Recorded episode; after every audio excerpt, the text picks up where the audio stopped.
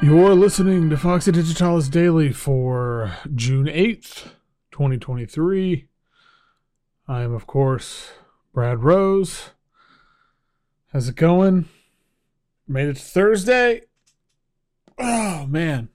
I'm tired. I've slept like shit this week. Um, didn't help that my kid slept like crap because she had summer camp starting. Well, one of her summer camps, she's doing like a different camp. Not every week. Anyway, whatever. You don't care.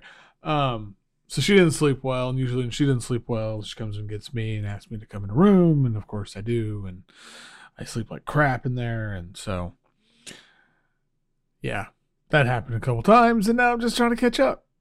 Just trying to catch up. Um, yeah, I don't know. It's been an all right week, though. It's been an all right week. Had to go buy some more peaches. Peaches mean summer to me, and whew, when they're good, they're good. Man, I love peaches. I always forget how much I love peaches until summer. There's a place around here, a town called Porter, and they are they. have a couple big peach orchards. I mean, I don't know how big they are in the grand scheme of things, but for, you know, small family-owned orchards, they're pretty sizable. And every year they have a peach festival. And it's usually kind of miserable, honestly, because summer here, it it's just so freaking hot and so humid that you're out there, it's like one hundred degrees and humid as all hell, and it's just kind of gnarly. But it's like all you can eat fresh peaches that were just picked. It's so amazing. It's it's worth suffering through for a short amount of time. For me, anyway. So I don't know. I don't know. Maybe maybe you all think peaches suck. I'm sorry if that's the case. But um, I love peaches. So I don't like peach flavored things, though. I feel like peach flavored stuff just tastes like potpourri or something. I had some peach seltzer. It was gross. Did not like it. Um, Sam, the Bach Records, eleventh hour, he was telling me that the there was like peach ginger bubbly that was supposedly amazing. I never had it, but it got discontinued. And then, of course, Target has a peach ginger flavor, and it sucks. Tastes like potpourri. I mean, not that I've eaten potpourri. Maybe I did as a kid, but you know, it tastes like potpourri smells. That sucks. Anyway, this is really interesting, isn't it? Uh, I don't have any news. I forgot. I just started recording because I wanted to, actually, because I, I want to record the review portion of this because I really want to talk about the album of the day, which I haven't even told you what it is. So, album of the day, which I'm going to talk to you after I tell you what it is, is Impostor Syndrome by Orbital Path.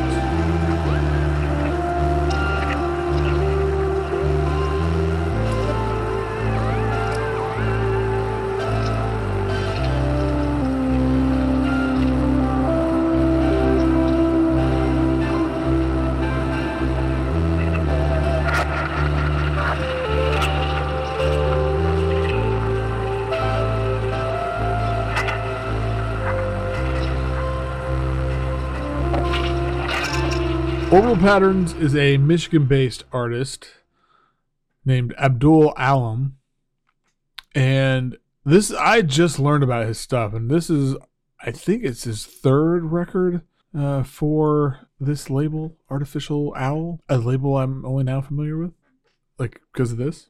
But anyway, I really like this record. I really, really like this record, and I, I stumbled on it via, again, I learned about so much stuff through following people's fan accounts on Bandcamp and through tag hopping. I can't recommend it enough. I need to, I got to give it props one more time to Tony Surgeon because there's somebody you want to follow because Tony has amazing taste. Not only does he make amazing music, he has amazing taste.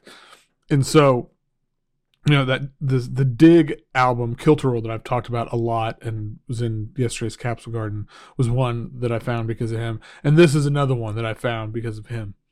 And I I just love I love everything about this. So I've talked about imposter syndrome a lot and how it's something I deal with, and that's kind of the crux of this record. In the the, the description of it, I really, I really appreciate the vulnerability and the honesty that he kind of has on display, and, and talks about this. You know, one of the things he says is, as an artist, one of the questions I think about is how much of this is skill or how much of it is dumb luck or a choice in synth voice or what D S P. The fear that I might only be as good as my equipment or my mix or some other thing that tugs at the fragile fabric of my ego.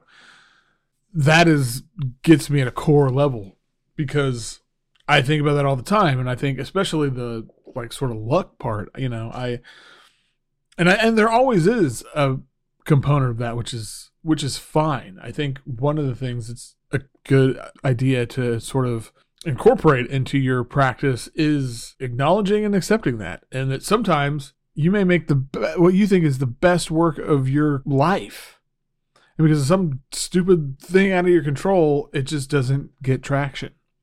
But anyway, this is, so it's like a ten track record, very heavily based with like modular synthesis. And I swear there's a lot of guitar on here. I don't know if that's true. It's, it doesn't mention the guitar specifically. It talks about looping modules and pedals, combination of digital and analog processing. So if there is no guitar in here, huge props to him for kind of sculpting the his synth to sound that way. But like the title suggests and the text that goes along with it, this is a very introspective album. And one of the things um, that really connected with me is that these pieces are all relatively brief. I mean, you know, for this type of music, I think there's a couple that are around seven minutes and those are the longest, but it's all a lot of it in the, you know, four to five minute range. And I, I think that's important because it's, it's one of these things where when you're doing like some self-reflection, you're thinking about some of these questions, whether it has to do with music or work or relationship or whatever. If you dwell on it for too long, it can be harmful, I think. And so these pieces really are sculpted in a way that it's like it's just the right amount of space to think about these those questions.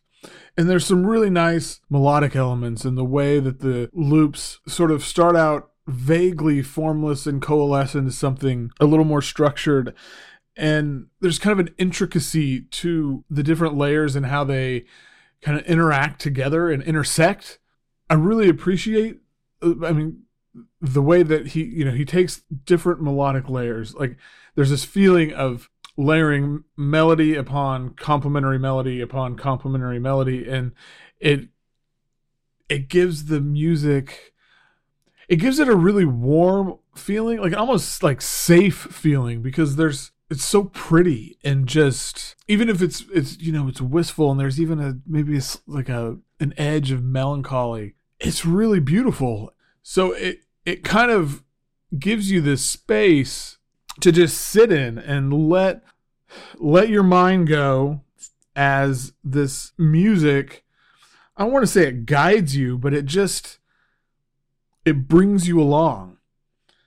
There's there's just so many moments on here where I just find myself kind of just, I, I just stop and I'm just like, oh, wow.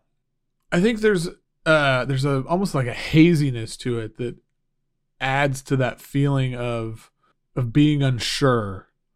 Every so often on here, it come things come more into focus, and that just it just heightens that feeling of being in this drifting sort of, I don't know, I, inward looking place. It just it it tugs at my like uh, my emotions, and I, I get I get pretty emotional listening to some of this stuff. And it's one of those things that I feel it in a way, like it's not in this really heavy way, but I feel it in this way that like it feels very tactile. Like the the the sounds are kind of like, you know, when somebody like gently rubs their fingers along atop, like fingertips on your skin, especially like, I don't know, on the back of your neck. I feel like that's what this music, it encapsulates. It's like there, and I don't know. I really, I'm, I'm really kind of smitten with it. And I, I just think there's a lot of really interesting compositional elements, and he's got like he's got a really distinct voice, and you know, and there's in a world where there's a, a lot of music, you know, kind of experimental electronic music, it can get things can get lost. But this one, to me, this one really it really stood out, and it really it just caught my attention from the opener. And you know, as I, I was listening to it, then I read more about it. I was like, geez, this is this is for me. So I hope I hope you all check it out, and I'm I'm excited to check out more of Orbital Pattern stuff and just kind of dig in. So that's gonna be it for today. Hop on over to foxy digitalis dot zone. It's a freaking killer week on the site. I'm just gonna say it. Um, new Seltzer Salon out this afternoon with Ben Vida. Really hope you take a take half hour to listen to that interview, that conversation. I think it's really really good. And otherwise, you can holler at me on Twitter at Foxy Digitalis, on Instagram at foxy dot digitalis, and on Mastodon, foxydigitalis at mastodonmusic dot social. And hey, join the Patreon. That would be amazing. I would appreciate it. Love to have you. Lots of fun stuff over there. Patreon.com slash foxydigitalis. Until next time, y'all, keep catching those waves of vibe.